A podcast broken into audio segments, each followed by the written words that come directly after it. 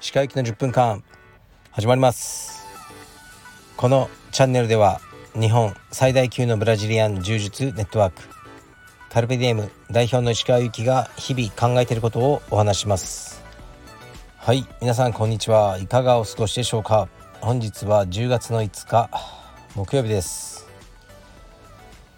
えー、今日もよくある一日でしたね。仕事をし、まあ、それから息子のレスリングに行ってきました。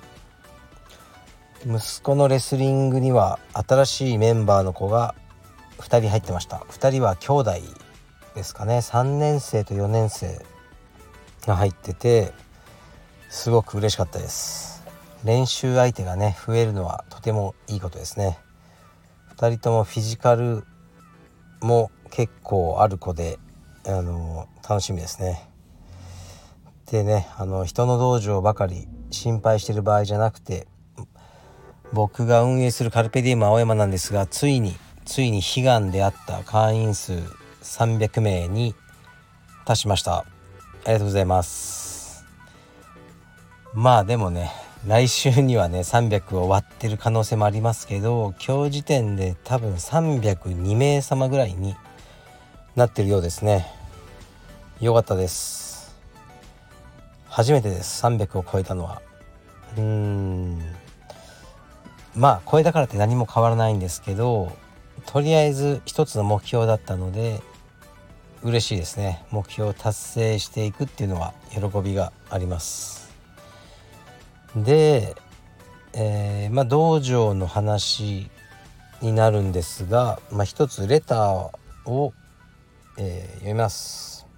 歯科代表カルペディエム BAMF とは何でしょうか？インスタグラムのアカウントを発見しました。はい。というのが来てますね。BAMF まあ一応でカルペディエムバンフというものなんですけどインスタのアカウントだけ、えー、作ってもらったんですよねでまだ内容は一つも投稿してなかったはずなんですけどこうやって見つけてくる人がいるんですねカルペディエムバンフは神宮前にできるまあ、施設なんですけど充実の要素は少なくてまあ、バンフという、えー、施設の中にトレーニング部門がありそこをカルペディエムバンフというふうにブランディングさせていただいてますね。でそこでは柔術、まあ、農技あと MMA とかあとレスリングなどを少人数制でお教えする施設でであとトレーニング器具がありえー、あとリカバリーのですね高酸素ルームとかクライオセラピーとかですねあの体を急激に冷やすやつですね冷気の中で。があったりします。そういうねハイエンドな施設です。うん。カルペディエムのねいわゆるこう一般的な充実の道場とは違うので皆さんね万人にあの何ー何ですかねご利用いただけるような感じじゃないかもしれませんがとりあえずお知らせしておきます。でえー、っと僕もねそちらでなんだろうトレーニングとかねやらせていただこうかなと思ってるところですね。もうねトレーニングをしないとねあのどんどん筋肉が落ちていっちゃうなと思ってます。でえー、っとあとはえー、カルペディエムのあ、まあ、関東のある場所ですね。で、えー、物件を探してた方が、まあ、一応ね決まったという報告がありましたね。だからまたカルペディエムができそうですね。それは1月ぐらいですかね来年の。はい。どんどん増やしてね行ってもらえればいいなと思います。カルペディエムどこまでいけるんでしょうか。でですねあのこの間ねレターであなたの、ね、道場で起きた感動をする話っていうのを募集しますって言ったんですけど一つも来ませんでした。はい。みんな感動はしないということですね。わかりました。そういうこともあるでしょう。というわけであのこの企画は諦めます、まあ、まだね今からでも遅くないっちゃ遅くないんですけどもうね来ないんじゃないかなって思ってますね。はい。なかなか厳しいようです。で特にね話す話がないんですが、えー、まあ僕は土曜日からバンコクに行ってきます。で帰ってくるのは次の金曜日ですね。ですから6日間ぐらいいるのかな。結構長いですね出張としては。でバンコクでは毎日1クラスか2クラスの指導をさせていただこうと思います。まあ夜は機会があればねあのあちらの知り合いとご飯を食べに行ったりするのかなと思ってますけど特にあのなんか決まった予定がねあるわけじゃないですね。だから基本的にのんびりとして散歩したりまあねブラブラと何か食べに行ったり基本的にはそういう風な行動をしようかと思ってますね。でまあインタビューみたいなのを受けることになっててうんそれも まあちょっとね怖いなと思いますけどあの楽しみにしてますね。うん。なんかねあのインタビューとかあるとね残るのがねちょっと嫌なんですよね。答えるのいいんですけど。残ってまたね考えも変わるからこの時はこう言ってたじゃないかみたいになるのが怖いんですけどもうね人はねどんどん変わる。変わるというかね上書き更新されていくものだと思うのでね最新の考えがどうなってるかは常にわからないんですが、まあ、その時に正直に答えていれば、えー、何もね問題はないんじゃないかなと思います。はい。でレター行こうかな。なんかね ちょっと意味が分かんないレターなんですよね。まあ読むか。いきます。石先生こんにちは。カルペディエム所属のしがないおじさん会員です。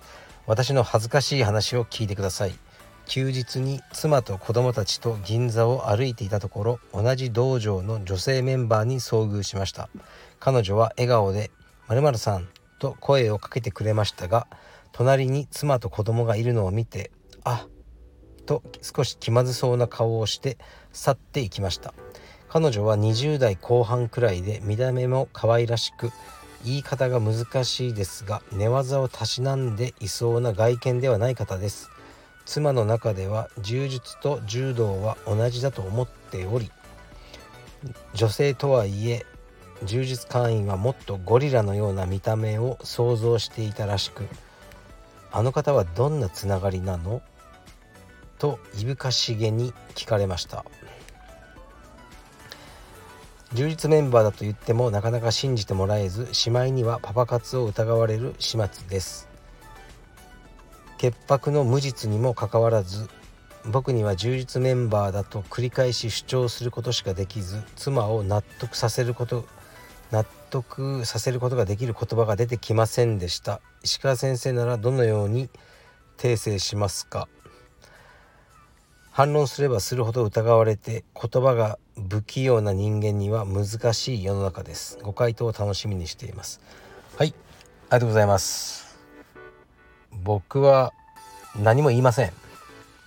もう一回言ったんだったら「いやあの子は充実の子だよ」でそれを信じないってなったら「んじゃあ好きにせえ」と思いますね。